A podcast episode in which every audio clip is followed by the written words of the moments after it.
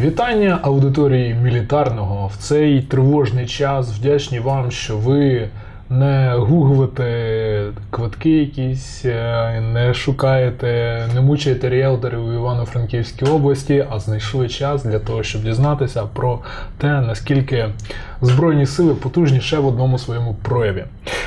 А, черговий епізод мілітарного, і ми сьогодні будемо говорити про Про те, чим будемо знищувати москалів. Чим вже знищували. Чим же знищували і. Найпотужніша зброя Збройних сил України ракетний комплекс .у. Да. Або ж Або ж ракетний спис. Ракетний спис. Так. Вирішили розібрати тему ракетного спису, тому що якось так дійшли в обговореннях спільноти, що це більш перспективна історія, ніж намагатися купити залізний купол, який нам не продають, чи Петріот для того, щоб перехоплювати ці всі російські залізяки. Доцільніше мати свої, які І хай вони паряться, як перехоплювати наші залізяки. Да. Але перед тим як поговорити про Сапсан і про різні інші ніштяки е, південного КБ Південного, які розробляються, треба поговорити про те, а що зараз уже є, і що довело свою ефективність під час активних кампаній 14-15 року. В 15-му ж теж застосовували Да. Дебальцівська операція. От, коротше, починаємо розбирати точку.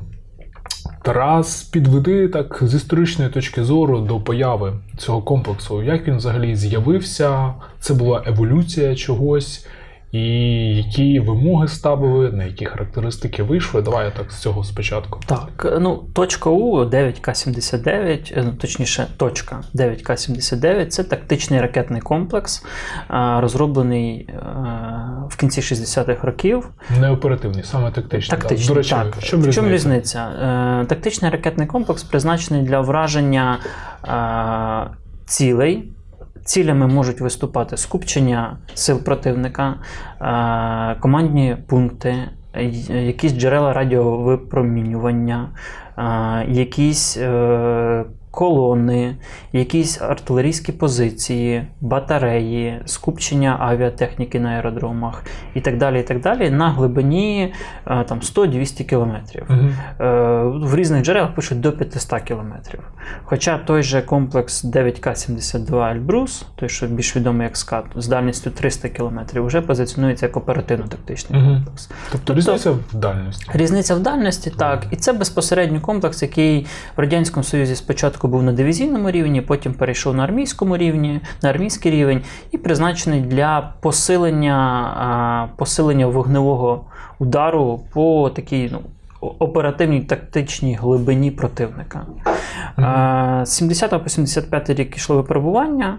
І в 75-му комплекс був прийнятий на озброєння. Організаційно е, склад... Входив точка У чи точка? ні, ні, це точка. Це 9К79. Точка. Мгм. Організаційний комплекс організування штатно входив в структуру бригад. Е, бригади мали 2-3 дивізіони. Один дивізіон, 2-3 батареї, і в одній батареї 2-3 пускові установки. Ну, як власне на фото. В 83-му році була розроблена ракета з пасивною е, радіолокаційною головою самонаведення, яка призначена для нанесення е, вогневого враження по джерелам радіовипромінювання. Забігаючи наперед, у нас такі були, є. Е, Не певен, я не чув, щоб їх застосовували. Це так звана точка Р. І в 89-му, вже перед розвалом Союзу, з'явився комплекс 9К79 дріб 1 точка У. Мгм. Той, який, власне, найпотужніший, він відрізнявся від попередників в першу чергу збільшеною дальністю до 120 км і ну, там, більш досконалішою конструкцією а, і кращою точністю. Хоча фактично це така ну, поточна еволюція. Слухай, а просто крок назад і крок вперед. Е, Оцінити. Е, Правильно думати, що Іскандер це розвиток точки У, чи це зовсім іншої лінії еволюції, цей ракетний комплекс? Якісь інші там попередники, там з Ельбруса він пох... Ні, Іскандер це еволюція по лінії точки, але на покоління вперед. Мгм. Тобто це теж комплекс, е, який, ну, по-перше, ракета твердопаливна. Про ракету ми ще далі поговоримо. Якщо 9К-72 мав е, рідкопаливну, е, луна мала луна М, луна, рідкопаливну ракету, це попередник. Ти випередив питання, що було перед Так, да. був, був, тактичний комплекс Луна, Луна М, це 50-60 роки, а, то точка вже твердопаливна. Плюс е, ну, шасі тут колісне, це баз. е, 5921, е, подібний до шасі зенітного ракетного комплексу ОСА, який у нас Мгм. є там в доволі товарних кількостях, але суттєво відрізняється, оскільки в оси двигун в задній частині, а тут в задній частині ракета, тому двигун зміщений в центр. Е, Давай про ракету поговоримо. Про ракету. В чому принципова різниця від тої ж Луни, там, наприклад? Е, Ракета 9М79 або там 9М79 дріб 1 для е, точки М. Е, Твердопаливна складається з двох частин: з ракетної частини і безпосередньо з головної частини. Ракетна частина це ось оця частина. Те, що приводить в рух. Так, Там. так, те, що е, там знаходиться двигун твердопаливний, там знаходяться органи керування, там знаходяться рулі, там знаходяться е, купа інших елементів, які призначені для доставки, скажімо так, ракети до цілі. Е, Головна частина тут знаходиться бойова частина. Їх є ну, в наших, тобто, в першу чергу, це були е, з ядерної спецБЧ, з ядерної головної частини для нанесення ядерного удару. Е, і дві основні в Україні це 9Н123F і 9Н123К. F це фугасна моноблочна. Е, там, якщо я не помиляюся, в районі 162,5 кг вибухової речовини ТГ-20, тротилгексаген, Мгм. е, смесь тротилогексагена. І касетна частина вона складалася з 50 от таких боєприпасів, кожен з яких мав е, там щось в районі 1,45 кг вибухівки, а, а 9. 9,1, здається. Мгм. І вони розсипалися на певну площадь. Фугасна, е, фугасна ракета покриває 2-3 гектари, е, касетна покриває отака 3,5-7. Мгм. Е, Фактично, якщо ми повернемося на слайд назад, то до оцієї хвостової частини можна приєднувати різну головну частину. Таким чином можна підбирати конкретну ракету під конкретну ціль. Е, В чому різниця? Якщо вам потрібно знищити, наприклад, командний пункт противника, який знаходиться в будівлі, там колишня школа, наприклад, або там приміщення заводу, ну як зараз на, на окупованих територіях, то вам ефективніше застосувати моноблочну е, фуга, уламково фугасну частину. Тобто прилетить ракета, попаде 162 кг вибухівки, рознесе всю, всю будівлю. Мгм. Якщо вам треба накрити, наприклад, батарею граду або колону противника, то значно ефективніше застосовувати а, касетну бойову частину, тому що більша площа і більша кількість вражаючих елементів, які там попідбивають техніку. Або можна там одну таку, одну таку. Наприклад. Дивись, це балістична ракета, так? Тобто... Не зовсім. Е, Це ракета, яка керується на всьому участку польоту. І якщо ми говоримо про моноблочну, то на кінцевій, тобто вона вистрілює вверх, угу. та, на кінцевому участку польоту вона робить е, певний доворот.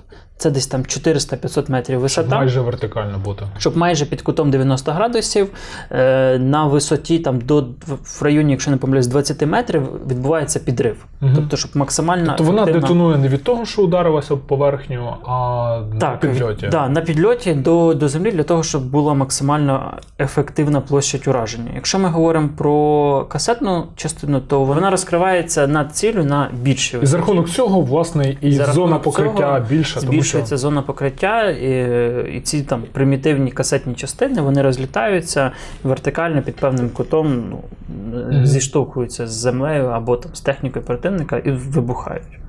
Окей.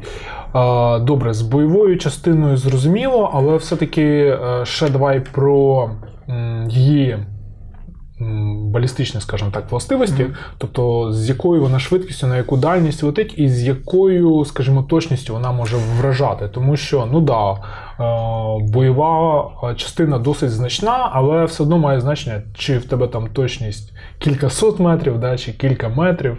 Е, Як от з цим у точки? Е, Як значить, взагалі наводиться там?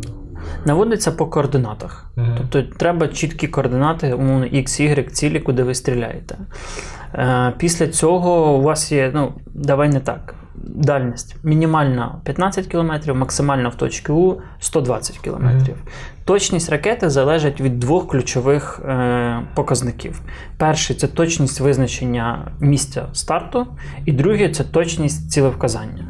Якщо ви супер точно визначите свою точку стояння, ну тобто там до метра, Мгм. і до метра визначите точку, е, куди ракета має прилетіти, то ракета туди й прилетить. Мгм. Зазвичай зі збільшенням дальності, ну, є там поняття е, середньоквадратичне відхилення СКО російською, воно в точці У складає там до 250 метрів. Але воно залежить від е, похибки визначення своїх координат і залежить від похибки визначення координат цілі. Ну, в середньому тоді виходить. Е, Плюс-мінус 100 метрів там чи. Насправді по-різному. Е, ну, говорять, наприклад, в точці У там, до 50 метрів. Е, в звичайній точці говорять в 9М79, говорять там до 250 метрів. Але це залежить в першу чергу від координат. Чим точніше координати, тим точніше полетить ракета. Ракета, е, ну тобто, це доволі точна історія, і вона фактично керована на, на, на, на всьому. На всій е, траєкторії польоту, на відміну, наприклад, від ракети 8К-14 комплексу Ольбрус, Мгм. де ракета балістична, от вона підлітала вверх, потім на певну висоту, потім вимикався е, принудительно вимикався двигун, і ракета далі умовно по балістичній траєкторії йшла на ціль. Мгм. Е, І той запас палива, який лишався, він, е, який не був використаний, бо вона рідкопаливна, він слугав додатковий такий Підривом. підривом. Да. Слухай, а вона на фінальній якійсь е, траєкторії може там підрулювати, да, якщо можливо під час руху якесь там відхилення? Да, чи- як я і говорив, з е, осколочно-фугасною бойовою частиною вона робить певний доворот, але ракета не маневрує, наприклад, як там позиціонується той же Іскандер. Іскандер. Да. Ракета не викидає якихось хибні цілі, не ставить е, активні е, там, перешкоди. Тобто це, ну, цього всього немає. Ракета летить там, по прямій, ну, по балістичній траєкторії, так, з точки А в точку Б по визначених координатах. З точки зору перехоплення, можливостей перехоплення, це, звичайно, недолік. Тому що ви засікаєте її. Е, Там система зенітного ракетного комплексу розраховує, і далі піш, ну, там, пішла ракета на перехоплення. Мгм. Але плюсом тут є те, що це комплекс все ж таки невеликої дальності, там, ну, максимально 120 км це небагато. І ну, це ж треба мати прям ЗРК робочий, який готовий до застосування, який виявив пуск і так далі. так далі. Тобто тут багато факторів. Мгм. Одна справа, коли ви стріляєте там на не знаю, 700 км, і ви ту ракету. Виявили, включили, навелися, зробили один пуск, другий пуск там, чи третій пуск. Мгм. А інша справа, коли ви тільки її побачили, вона вже прилетіла, бо, бо відстань невелика. Що по складу батареї? А, З чого Е, складається? Комплекс складається, ну, комплекс, так. комплекс, да, безпосередньо з ну, бойової ракети, з різними бойовими частинами, е, як ми проговорили, з самохідної пускової установки. Ось вона. З транспортно-заряджаючої машини ТЗМки, з транспортної машини, Так виглядає, може дві ракети вести, так? Е, Вона та, е, з Акіпсу для проведення перевір, перевірок ракет, з засобів там контролю, навчання, е, ну плюс машини зв'язку, там Р-145, Р-142, е, та й все. Ну, тобто класична історія. Є бойова машина, з якої пускають, є транспортно заряджаюча, є транспортна, є машини обслуговування, підтримки, є навчальні стенди, там якісь тренажери і так далі. так далі, Мгм. так далі. Є питання від е, читача, таке досить просте і досить практичне. Олександр запитує, чи реально з цієї точки хоч кудись потрапити? Чи всі ці КВО некерованих ракет це фікція? Ну, ракета керована на, все, на, на, на всій траєкторії польоту, по-перше, тому вона не зовсім не керована. А попасти та взагалі не проблема. Треба перше, щоб штатно спрацював двигун. Е, Далі ми ще про це поговоримо. Друге, щоб у вас були точні свої координати і точні координати цілі. І ракета попаде. Окей. І що нам Тобто, дос- от ця історія про те, що точка не влучає, це в якійсь мірі російський наратив і російська е, ну, така направлена інформаційна атака, щоб з одного боку деморалізувати Україну в контексті та у вас нема нічого, а те, що є, це старий металолом. А з іншого боку, оцих всіх е, російських проксі переконати в тому, що та в Україні їхні ракети не влучають. Мгм. Тому під це було там доволі багато і псошних операцій, постановок, якихось матеріалів написано в інтернеті. Добре, а, так все-таки, а якщо у нас щось є, то що? Е, історія того, як цей комплекс е, опинився на території незалежної України, і скільки від того арсеналу залишилося? Як і більшість всього, від Радянського Союзу ми отримали 6 бригад в районі 90 пускових установок, точка, точка У, в районі тисячі ракет. Е, доволі багато. Так, з часом, ну як з часом, з скороченням Збройних сил це все скоротилось до 19-ї ракетної бригади в місті Хмельницький. Е, я там. Не, там декілька років тому в ній був свого часу. Е, до війни ми мали, це теж відкрита інформація, в білій книзі було там неодноразово. Мали Тому що вона 12, зараз називається Святої Варвари. Да, та, та. Е, 12 пускових установок, 3 дивізіони, тобто 12 ділимо на 3, 4 в дивізіоні. Так? Угу. так. Відповідно, в батареї 2. Мгм. Е, Тобто в бригаді 12 пускових Так. установок всього, так, на 14 рік було. а було 90. Було всього 90, це і точка, і точка У. А де ділися? Е, у нас Ми їх точно не продавали, мабуть. здається, декілька машин ми продали в Азербайджан. А, точно. Е, в середині 2000-х років, якщо не помиляюсь. Е, У нас є, крім 19-ї бригади, е, така військова частина, називається Кіровоград 25. Е, Хто пам'ятає, це база зберігання всіх ракет, тому що ракети зберігаються на відповідних ракетних базах зберігання, там відповідні умови безпеки, обслуговування, контролю, там е, температури, ще чогось, ще звісно, від Хмельницького. Ну, це радянські, радянська мережа, і от воно так. І там же зберігаються і зберігались більшість машин на консервації. Декілька було ще на Шепетівському ремонтному заводі. Тобто у нас ще є машини, крім тих, що в бригаді, ще є пускові установки, скоріш за все, Так. на консервації. Так, і після 2014 року в складі 19-ї ракетної бригади створили 4-й ракетний дивізіон і 5-й навчальний ракетний дивізіон. Тобто збільшили кількість дивізіонів. По кількості пускових я озвучувати не буду, але ну якось там логічно можна прикинути, що їх кількість Десь теж між 12 і 90. Е, Да, да, десь, десь, між так. 12 і 90. Зрозуміло. І Е, Важливо ще про, про ракети тут озвучить, що оця тисяча ракет, вони е, росіяни в, в часи Януковича проводили, ну так як це Радянський Союз, тобто Росія, розробник комплексу, вони Мгм. проводили е, технічне обслуговування і перевірку.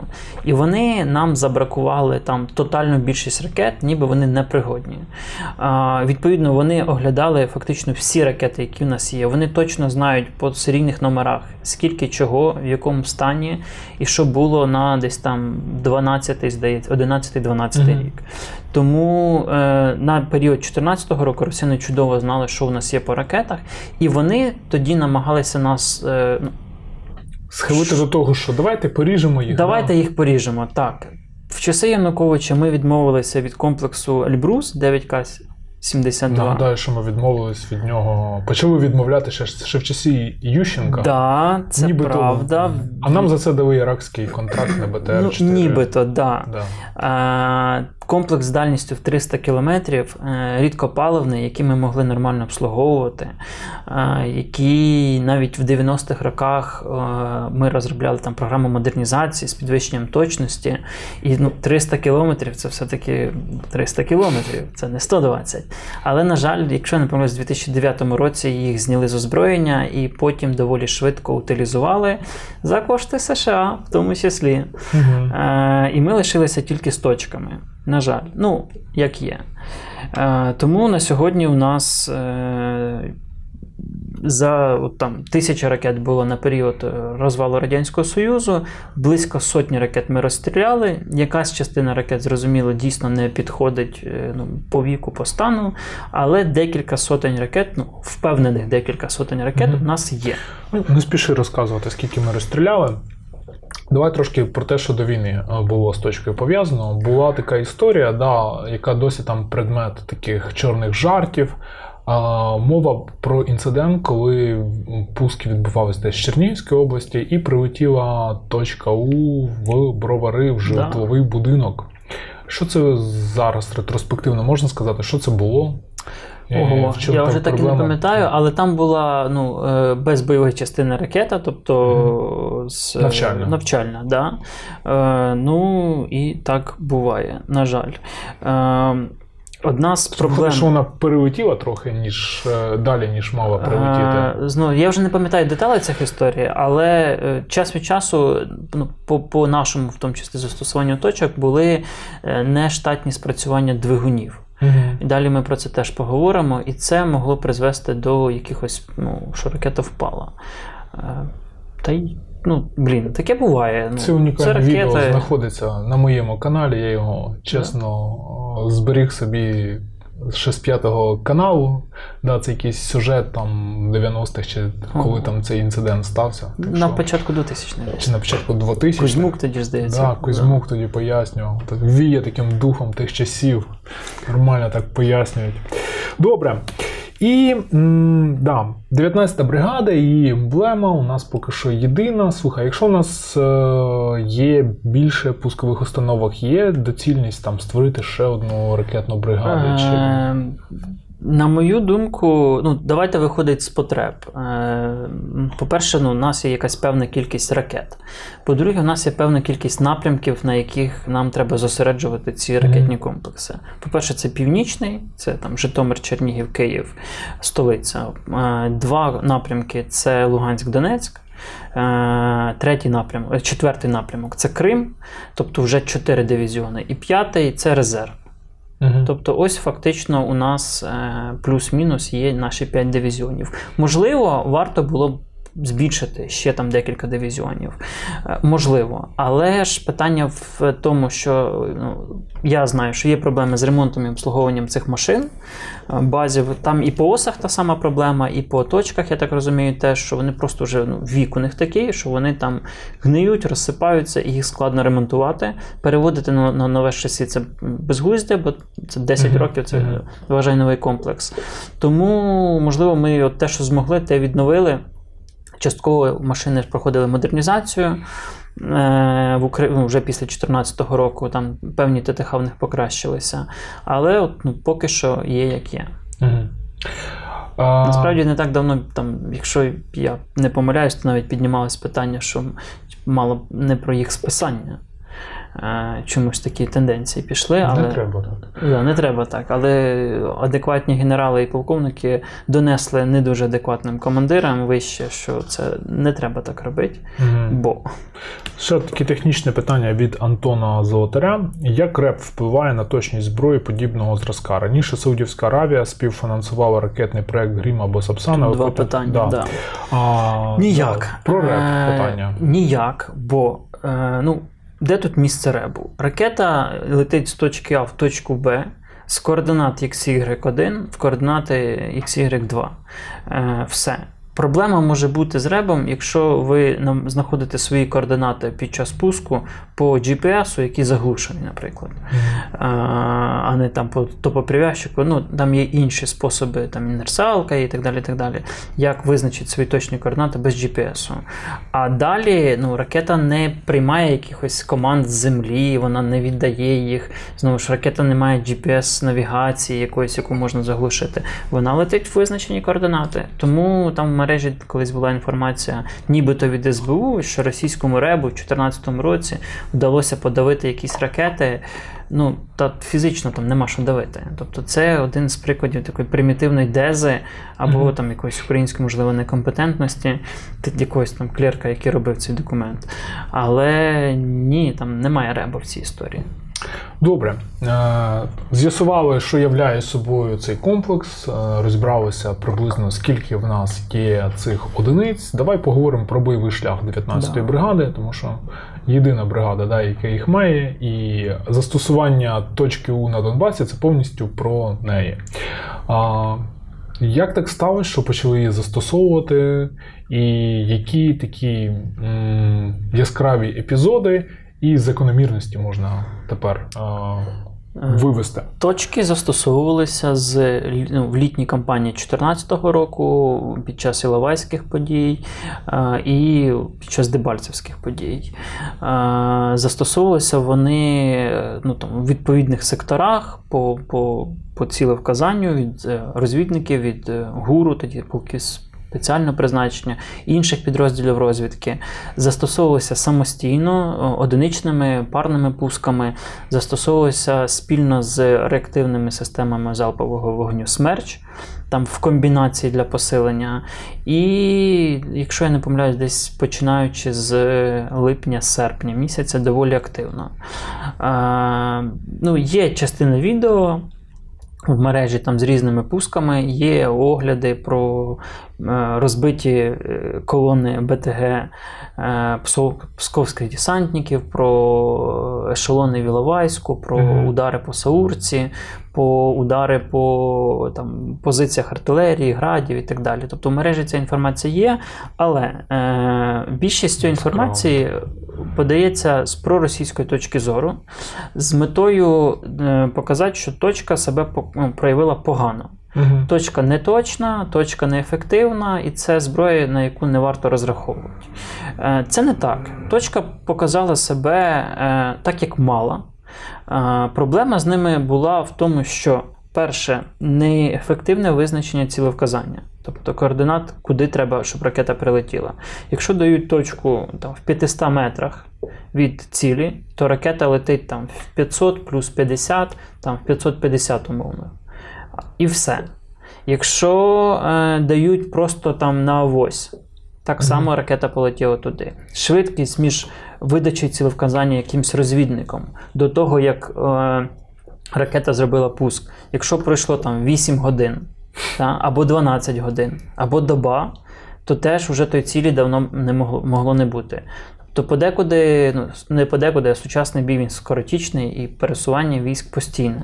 Тому важливо, щоб час між виявленням противника і допуску був мінімальний і в ідеалі максимально прямий. Це про формування розвідувально-ударних комплексів, коли в одній системі зав'язані е, там, розвідка, виявлення, ідентифікація цілевказання, підтвердження результату і засіб вогневого враження. То з Байрактаром веселіше б це було, да? Е, З Байрактаром, з ПД-2, з чимсь подібним, але це має бути от батарея або хоча б дивізі... ну, краще на батарейному рівні, свій безпілотник, умовно, який працює в інтересах цієї батареї. Тому от з цим були проблеми. Відповідно, якщо ракетникам дали координати, пуск, ракетники зробили пуск, ракета прилетіла, взірвалась, там нікого немає.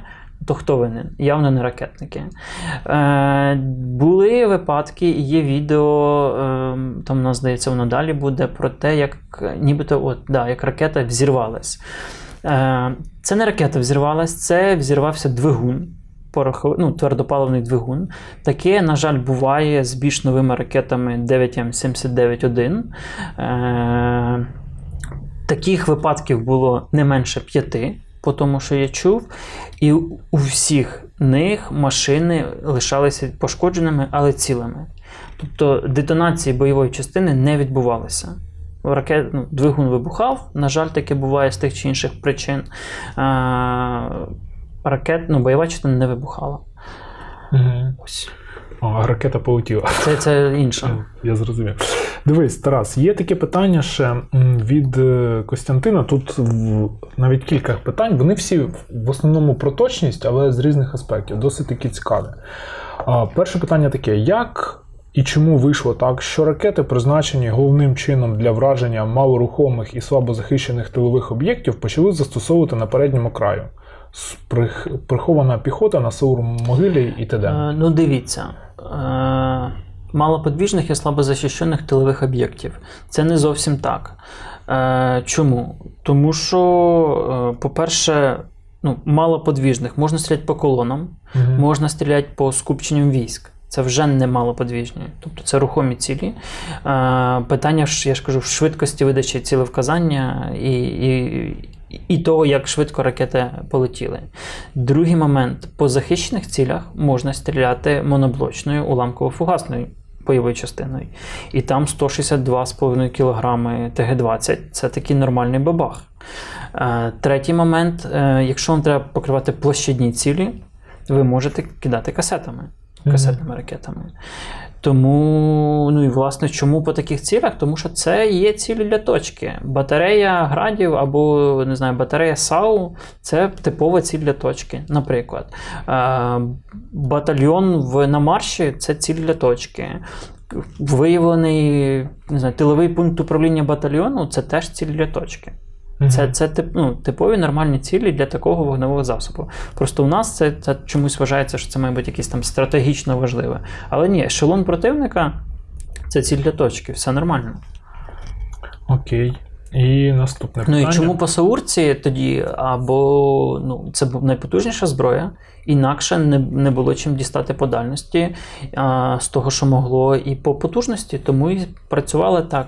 Інша справа ефективність. Ну тут уже питання цілевказання і тут прив'язки. питання наступне: як було організовано цілевказання в 14-15 роках, і на якому рівні, рівні взагалі ухвалювалось рішення про Дуже пуск? погано було організовано цілевказання? Це. Муженко казав, стріляйте? Чи... Е, На секторальному рівні, якщо я не помиляюсь, це приймалося. І, е, ну, і хто пам'ятає війну 2014 року і той хаос, який творився, то це могло бути ну, в, в основному на мобільних телефонах, в основному це все в ручному режимі, в основному без якихось точних координат, тобто плюс-мінус туди.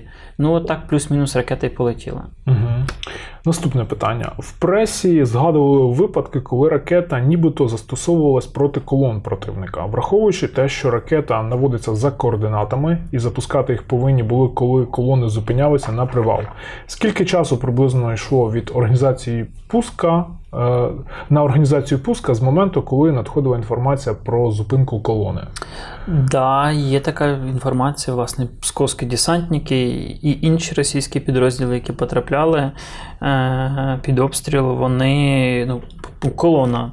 Тобто вона виявляється, вона ж не постійно рухається, вона робить якісь зупинки, привали. Є XY, наприклад, початку і кінця колони. Угу. Він передається відповідним органам чи, чи там, групи розвідки там, вище і вище. Потім воно доходить на ракетну батарею, яка виїжджає в заданий район. Бо вони ж всі знаходяться в, ну, якби в тилу і постійно курсували, і зараз курсують, Угу. то вони не знаходяться в якихось там умовно постійних об'єктах. Вони виїжджають на відповідний там район пуску, розгортаються, прив'язуються, роблять пуск, звертаються, тікають. Е, скільки на це часу? Ну, в 14-му по-різному. Десь, десь не дуже ок, тому і точність не ок, а десь прям хорошо і прилітало там, на початок, на кінець колони, а потім ще там е, батарея смерчів. Десь, десь туди ж. Ну, Вже така методика, да, своя прикольна. Е, Ну, це, це нормальна комбінація роботи. Дивись, от е, дуже часто можна, та майже завжди, можна знайти майже неушкоджену хвостову частину від е, точки, і Мгм. це завжди привід там сфоткати, викласти, сказати: от дивіться, як обстрілюють Донбас. Е, да. Чого вона не знищується? І от навіть е, від бойової частини Тому що рештки. оце твердопаливний двигун, Мгм. отут касетна бойова частина. Мгм. Касети такі на 2 км розкриваються, вражають, а решта що? Решта падає. Мгм. Все. Тобто це просто як відпрацьована ступінь Да, ну, космічної фактично, ракети. да. Е, плюс ну, було декілька випадків, коли були випадки нештатного спрацювання двигуна під час пуску, і були під час польоту. Тобто Мгм. двигун зірвався і там ракета впала. На нашій підконтрольній території знаходили е, залишки одної ракети, і потім там ДСНСники знешкоджували. Але частина з цих російських фото вони є постановочними. І росіяни там дуже якісно гралися з цими точками в інформаційному полі для того, щоб показати, що вони неефективні, вони там не туди стріляли, не туди влучали, і взагалі це не зброя. Насправді це не так. Якщо у вас є свої координати, координати цілі, і от все правильно зроблено, то це доволі, доволі хороша зброя. А, Плюс. Не ну, є акіпси, які перевіряють ракети, ракети, які не проходять перевірку, вони просто не полетять. Тому, тому якось так. А, так, ще щось по бойовому застосуванню цікаве хочу розказати. Чи будемо вже тоді переходити Будемо до далі, теми підтримки їхнього життя і модернізації. А, В якому році? В 19, 18-му чи в 19-му, ну десь е, в Цей період. цей період почали надходити сигнали про те, що Україна опановує самостійно обслуговування, Так. і думки були там про модернізацію навіть цих ракет. На один із кадрів е, з відео з КБ Південно потрапили контейнери від бойової частини. Ну і далі з'явився інтерес, почали якісь Да. надходити інформації. От станом на тепер, е, що відомо про те, як Україна може їх обслуговувати? Що ми можемо з ними робити? Ну, я бачив такі контейнери на південному в кінці минулого року, коли там був е, південне, дійсно проводить роботи по продовженню їх ресурсу, перевірки. Минулого року було здійснено три пуски точок. Мгм. Це бляха не нічого собі. У нас там до війни це прям сенсація була. б. А у нас воно в інформаційному полі якось так пройшло. е, От просто пройшло. Це були пуски вже обслужених на КБ Південному. Так, е, ракет ну, в, в рамках проведення цих робіт. І на сьогодні ну, пускові машини, ТЗМки, о, які там майже весь парк Збройних сил, у них оновлений зв'язок, як і всюди. Е, Там є ще певні доопрацювання для того, щоб підвищити їх ефективність. Не будемо озвучувати які, але вони є. Е, По тому, чи проводилася модернізація безпосередньо ракети, у мене інформації немає. Ну, що мається на увазі модернізація ракети? Заміна Двигуна? ні, ну Чи двигуна, бойової наприклад, частини? бойової частини, якихось внутрішніх систем управління. Тобто Цього в мене нема. Регламент просто якийсь, ну, Ну, умовно кажучи. Як мінімум, так, як мінімум, ну там заміна якихось шлангів, там патрубків, Мгм. резинотехнічних ізділій, перевірка різними способами двигуна. е, Тобто планове ТО таке просто, Ну, да? плюс-мінус, так. кажучи. Можливо, щось було. Просто це така тема, яка, в принципі, не має афішуватися, але е, ну, ракет у нас значно більше, аніж ми собі думаємо, і аніж там часто фігурують в медіа. І це ознака того, що є зміст вкладатися в ці системи для того, щоб продовжити їх період експлуатації в Збройних силах, допоки ми нарешті не розродимося на той горизвісний Сапсан, який ж на цьому заводі в сусідньому цеху стоїть.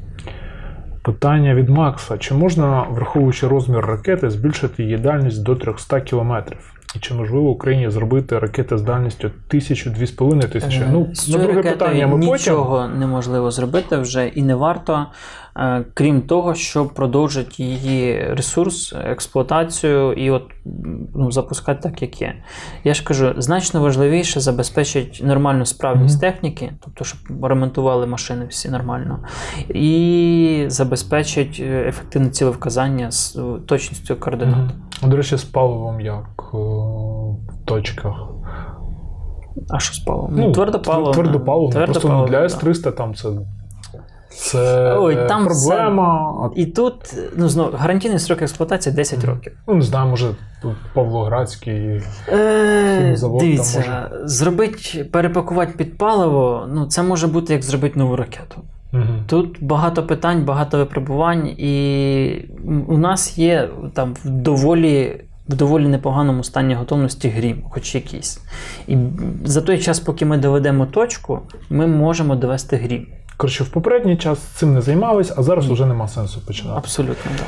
Добре, Вадим питає: чи бачите ви перспективу в обмеженому копіюванні ракети у якості тимчасового рішення до отримання повноцінного ОТРК? Ні, бо копіювати таку ракету це створити нову ракету, а нова ракета це оперативно-тактичний ракетний комплекс Грім. Угу. А, Ну, Грім, Сапсан. Ну і да, тут мова Вадим ще питає, чи є сенс там перепакувати її всередині. Е, знову ж, якщо щось вже готове на рівні, от взяв шланг, вийняв, вставив новий шланг, е, це отак можна, то ок.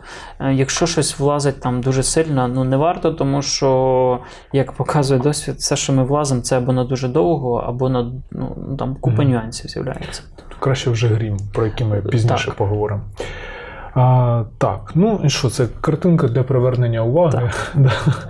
А, щось там КБ Південне тестує з двигунами ракетними. Ну, це їхня Була тема, це ці ракети, це їх тема, їх профіль, і, і логічно, що вони їх продовжують, і це потрібно робити з усіма сотнями ракет, які у нас є. Так, ну таке провокативне запитання від Віталія Копишинського, на яке, мабуть, ти не дасиш відповіді. Тобто ракети з цього комплексу, очевидно, не безкінечні. Наскільки приблизно їх вистачить у випадку активного застосування? Ну чому ж? Е, Можемо прикинути, що якщо за 14 рік ми вистрілили там в районі сотні ракет, Ну, за два місяці мається на увазі. Е, Там ну, липень, серпень. за період, Потім- пер- як було, потім да, Мінськ 1 і так далі. Е, ну, я б сказав, що на півроку, можливо. Трошки повоюємо. Трошки повоює. Да. Насправді ну, їх значно більше, ніж ми собі думаємо. Просто проблема в тому, що росіяни Але в довоєнні часи, ну тут якби як це від 91-го року далі не підеш. Е, Росіяни в довоєнні часи доволі непогано постаралися, щоб ми їх всі утилізували, там списали і забули. А це не зовсім так. Плюс, знову ж, різні двигуни, тобто ракетні частини, різні головні частини. Мгм. Е, можна комбінувати, можна гратися, можна брати там ну, старішу, новішу. От там є нюанси. Будемо гратися, коротше. Головне, що воно полетить, коли треба і куди треба. Е, Ось таке питання: чи можемо ми купити, докупити десь ракети, наприклад, у Болгарії? Да, вони, до речі, недавно робили пуски.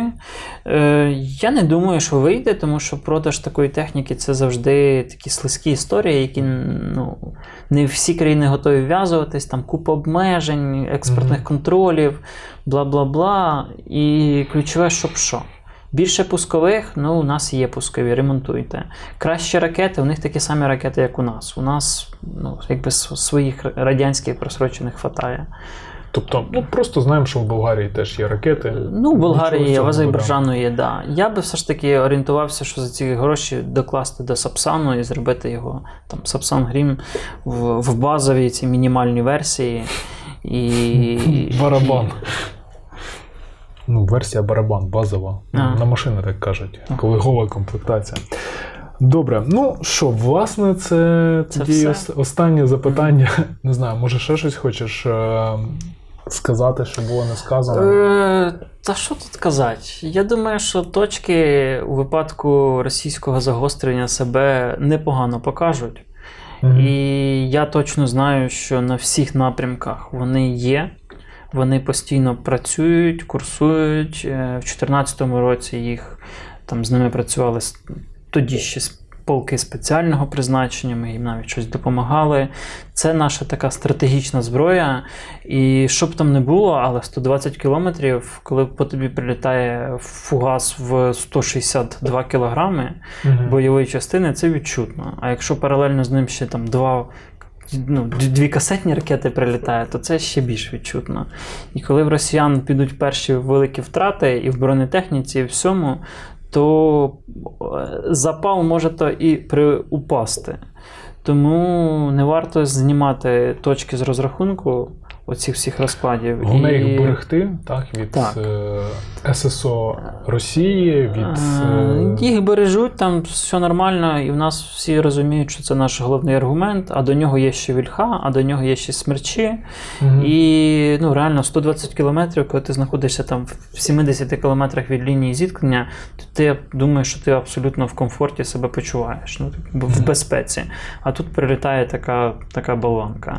Перехопити їх ну, торами російськими можна, але ну, хай накопичать тори на, на всі можливі напрямки, місця.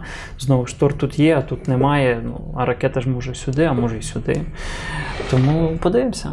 Отакий от життєстверджувальний епізод, можна сказати. Як не дивно, да, для нас? Да, тому що, ну і справді, знаєш, так, якщо побіжний такий дослідження там інфопростору Україна, там точка У одразу, а, якийсь там хлам, який падає не туди, е, особливо там не вражає, а от якщо вдуматися в ці всі ТТХ і подивитись навіть те відео, як там такий красивий грибочок намальовується після застосування там по ешелону, який там тільки розвантажувався, Абсолютно. Да. це може бути дуже Більше того, у нас зараз є те, чого не було в 2014 році. Велике насичення засобами розвідки, в тому числі безпілотниками. У нас є нормальна система військового зв'язку, якої в принципі не було в 2014-му.